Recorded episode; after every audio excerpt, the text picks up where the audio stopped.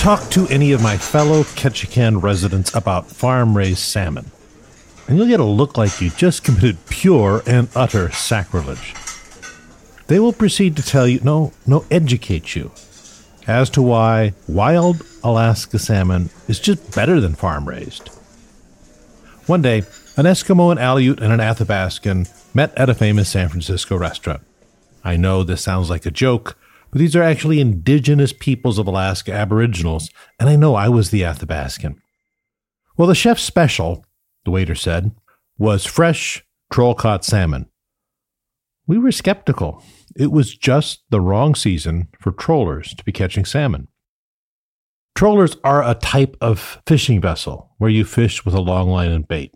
And troll caught doesn't mean that that evil beast under a bridge caught it or some internet troll said negative things. But this waiter insisted, upon skeptical examination, that the salmon was indeed fresh and troll caught. So he made the waiter a bet. We'd order the fillet of salmon, and we bet that the salmon was farm raised. If we could tell it was farm raised, the waiter would pay for the fillet. If we were wrong and the fish turned out to be troll caught fresh Alaska salmon or fresh salmon, the waiter would get a 100% tip. He brought out a lovely salmon fillet, placed it in the middle of the table, and we all took a forkful. The salmon was fresh, it had no smell, it tasted delicious, it wasn't old. But after tasting it, all of us came to the same verdict farm raised, we said in unison, like we were in a choir. He went back to the kitchen and confirmed with the chef that it was, indeed, farm raised salmon, but it was fresh. You need to know the fish you eat. You know, the worst sin a waiter can do is not a fable about the providence of the fish, but it might be. The worst is bringing a fish to the table that has a fishy smell. There's just no hiding that. But waiters, as we heard on our episode of Farm to Fable, sometimes sell a fable about the providence of the items on the menu. In this case, either the waiter didn't know the fish was farmed, or didn't understand that a fresh fish could actually be a farm raised fish and not necessarily troll caught. But sometimes it isn't just the waiter. Sometimes it's the restaurant. Sometimes it's the fish market. And some fish are more prone to cons than others. Those fish are red snapper, tuna, grouper, halibut, and salmon. Sound familiar? They should. But as you will see, fish fraud is a deeper issue than getting what you pay for. Fish fraud is a story that involves real pirates, poachers, inept politicians, and the mafia. Because if you are not picky about the fish provenance, you may be paying to damage the oceans. And while you will eat a different fish than what you paid for, you should probably know that someone is stringing you along. Hook, line, and sinker. A fish fable. My name is Dr. Terry Simpson, and this is Culinary Medicine, where we sort out the crazy from credible about food from its source to its effect on your body, busting myths and showing evidence where food can be medicine.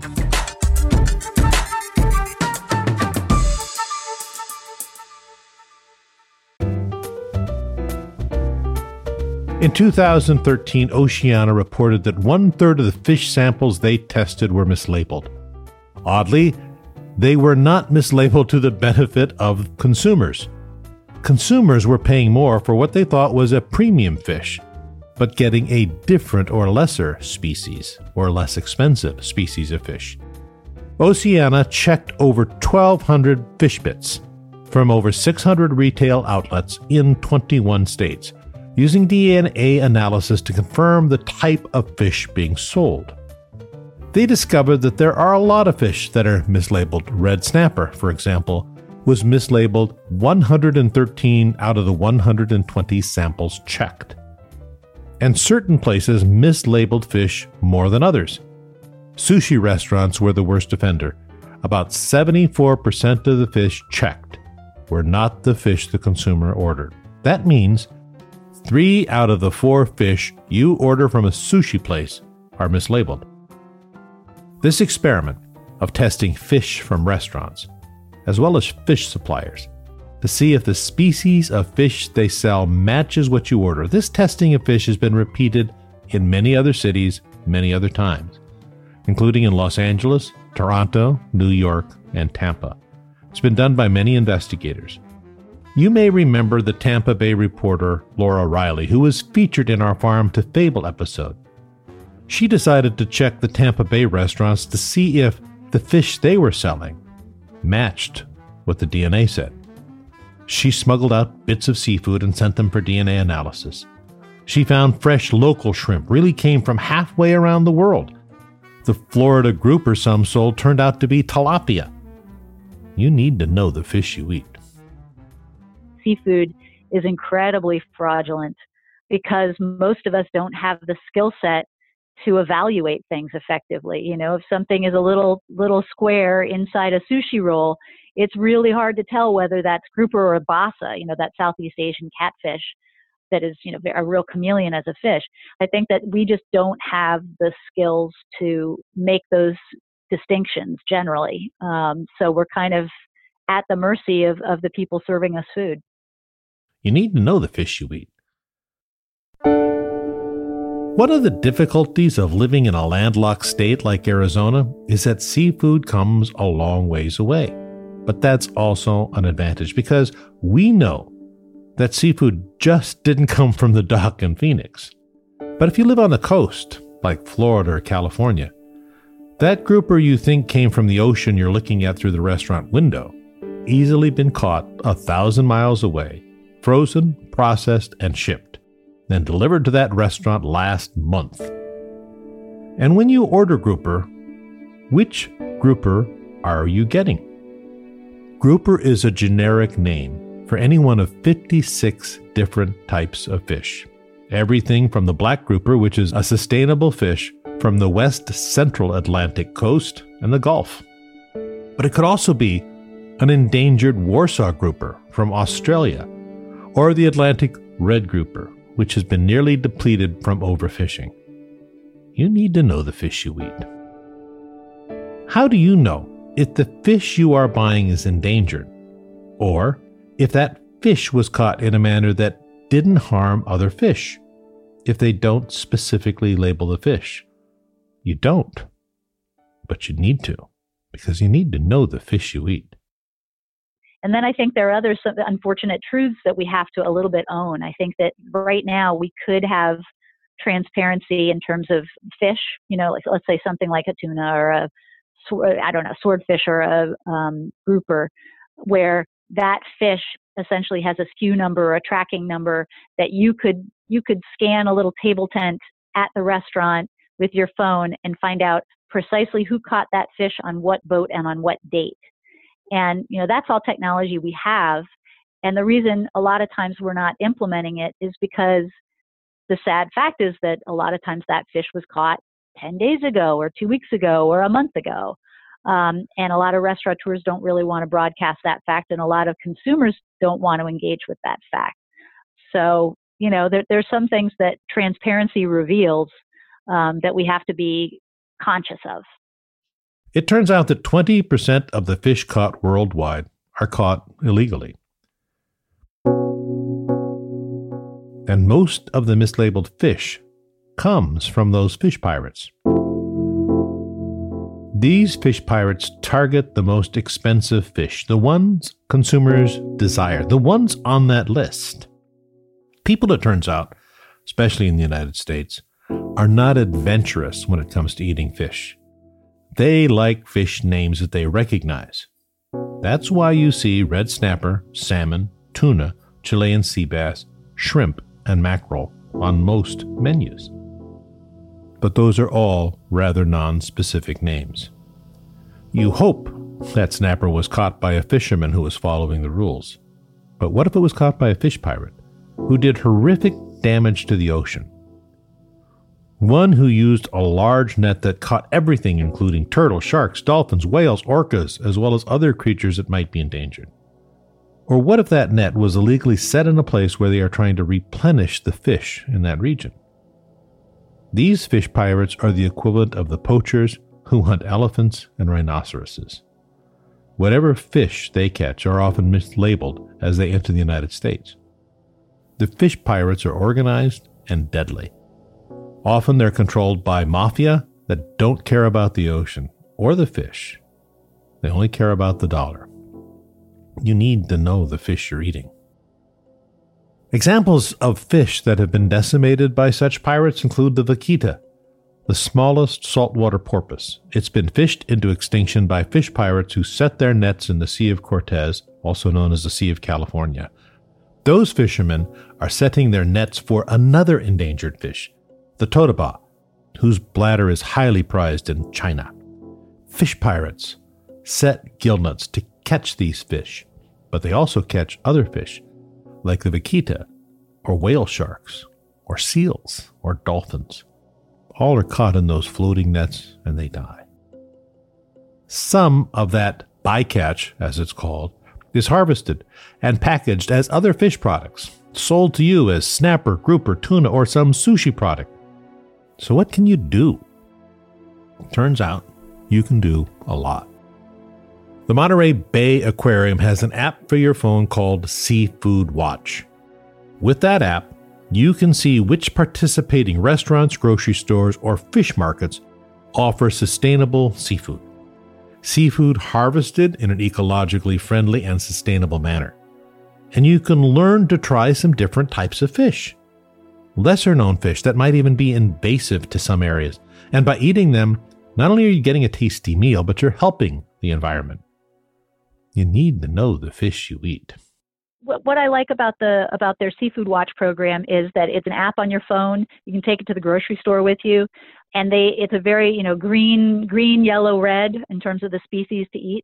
And I think that another thing that that Monterey Bay Aquarium has done is they're really doing a lot of outreach to work with chefs and with uh, kind of the seafood industry around the world to popularize lesser known species because that's one of the biggest problems that we have in seafood is that we you know we don't eat fish that we don't recognize their name. You know, we have kind of we're phobic and we eat, you know, tuna, grouper, snapper, sea bass, etc. And there are a lot of lesser, smaller, generally speaking, smaller species that are wonderful. I mean, some are even kind of invasives that are very edible, and it would do all of us a world of good if we could figure out a way to eat those. So they're they're really doing a lot of kind of valiant efforts to popularize things that you know that are are lesser known looking forward to lionfish sushi. Yeah, well, it's a lionfish would be good in sushi because it's a tiny fillet. Generally, it's a three ounce fillet, which is a hard thing in a restaurant setting, you know, in terms of a pan saute or something like that. But they're delicious, tiny little white fillets. The problem with lionfish is really how to, you know, spearfish them in large number and, and you know because they kind of they gather on these reefs and they're really you can't net fish for them. You really there are people working on kind of vacuum technology to kind of suck them up so that you know we can get a larger quantity rather than speared one at a time. You need to know the fish you eat. But it's not only fish pirates that are a problem. Overfishing by commercial fishermen kills the goose that is laying the golden egg this happened to the fishing communities of eastern Canada. Cod used to be so abundant that they could have been netted from the shores. But new fishing technology beginning in the 1950s increased the area and the depths of the net they used. Initially, it resulted in larger catches of cod. But those net also caught the juvenile cod needed to replenish the cod in that area, and too small to be used for commercial purpose nevertheless killing the fish that would replenish their stocks. The cod was depleted until the remaining fish were not enough to replenish the stock every year. They were warned by scientists that this would happen, but the politicians ignored those warnings, thinking they knew better than science. They didn't want to regulate fishing in the villages. They didn't want to go against commercial fishing interests. They didn't want to listen to science. Does that sound like a familiar theme? Inevitably, as science predicted, cod fishing collapsed in 1992, and it has not come back. That was not only an environmental disaster for the banks where those cod had thrived for thousands of years, and for 500 years had been the backbone of the Canadian Atlantic community, but the collapse led to an economic depression in the fishing villages of Newfoundland that continues to this day, almost 20 years later.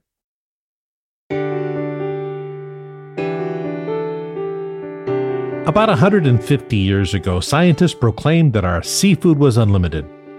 Sadly, that's not the case. The thing about science is we rechange our models as we learn new data. What happened? Modern fishing methods, as well as fish piracy, have led to the near extinction of certain fish. Did you know that the population of sharks, marlins, turtles, dolphins that roam the Gulf of Mexico have decreased since the 1960s to less than 10% of what they were at that time. That in the last 20 years, we have lost 60% of the world's shark population. Those fishing pirates use those fishing methods of large nets that rake the bottom of the sea, catching not only the fish they want, but anything that gets in their ways, from seals to turtles to whales. And the immature stocks of fish needed to replenish the population are caught up in those nets and lost forever. The Mediterranean has been so overfished and is so sparse with fish that my fellow scuba divers say the Mediterranean isn't a place you dive to see fish, which is a sharp contrast from 20 years ago in the era of Jacques Cousteau. The Gordo Banks in the Sea of California used to be a great dive with lots of fish and schools of hammerhead sharks, but now it's so overfished that if you dive there, there's a chance you won't see any sharks or fish at all. Cabo San Lucas was founded as a spot where people went to fish, people like Ernest Hemingway, Bing Crosby, John Wayne.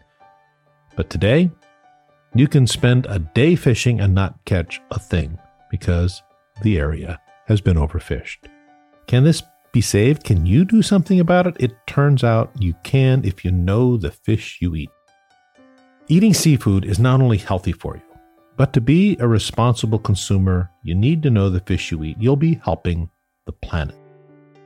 But if not, then the prediction is by the year 2030, a mere 12 years away, most of the oceans will be overfished. Most of the fishing stocks will have collapsed. And we will have killed a major ecosystem that has sustained human beings since the dawn of time. The Seafood Watch app, on a scale of 1 to 5, where 5 is nonsense and 1 is great, is a solid 1.5. Special thanks to Laura Reiley of the Tampa Bay Times for lending her comments to today's shows. And of course, thanks to you for listening to this episode of Culinary Medicine with me, Dr. Terry Simpson. Here's the doctor disclaimer While I am a doctor, I am not your doctor. And you should always seek the advice of a trusted licensed medical provider with experience in your particular condition or concern before taking any action. If you are my patient, then this should be burned on the fleshy tables of your heart, and you should have the Seafood Watch app. Culinary Medicine is a part of the Your Doctor's Orders network, and you can find this post on yourdoctorsorders.com with transcripts, notes, and references. It's produced and distributed by our friends at Simpler Media. My executive producer is the lovely, talented, charitable producer girl from Producer Girl Productions. And you can follow me on Twitter where I'm at Dr. Terry Simpson, Dr. Terry Simpson. I'll be back next time when we'll have another conversation about food as medicine or unveil a food con. Until next time, don't drink the water, drink the wine.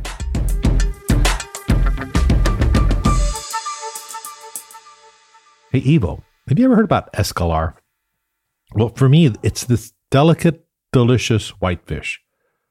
But for some people, it causes a profound diarrhea. And you know why that's important? Well, if you're one of those people impacted, I know that's a funny way of saying it. Your trip to a sushi restaurant might end up with a trip to the ER. Escolar is often mislabeled as tuna, mackerel, or white tuna, flounder, etc. And I love escolar, but it doesn't bother me in the end, but it might impact you. or disimpact you? Uh, no. Uh, I would I would be the cautionary tale here. Ugh.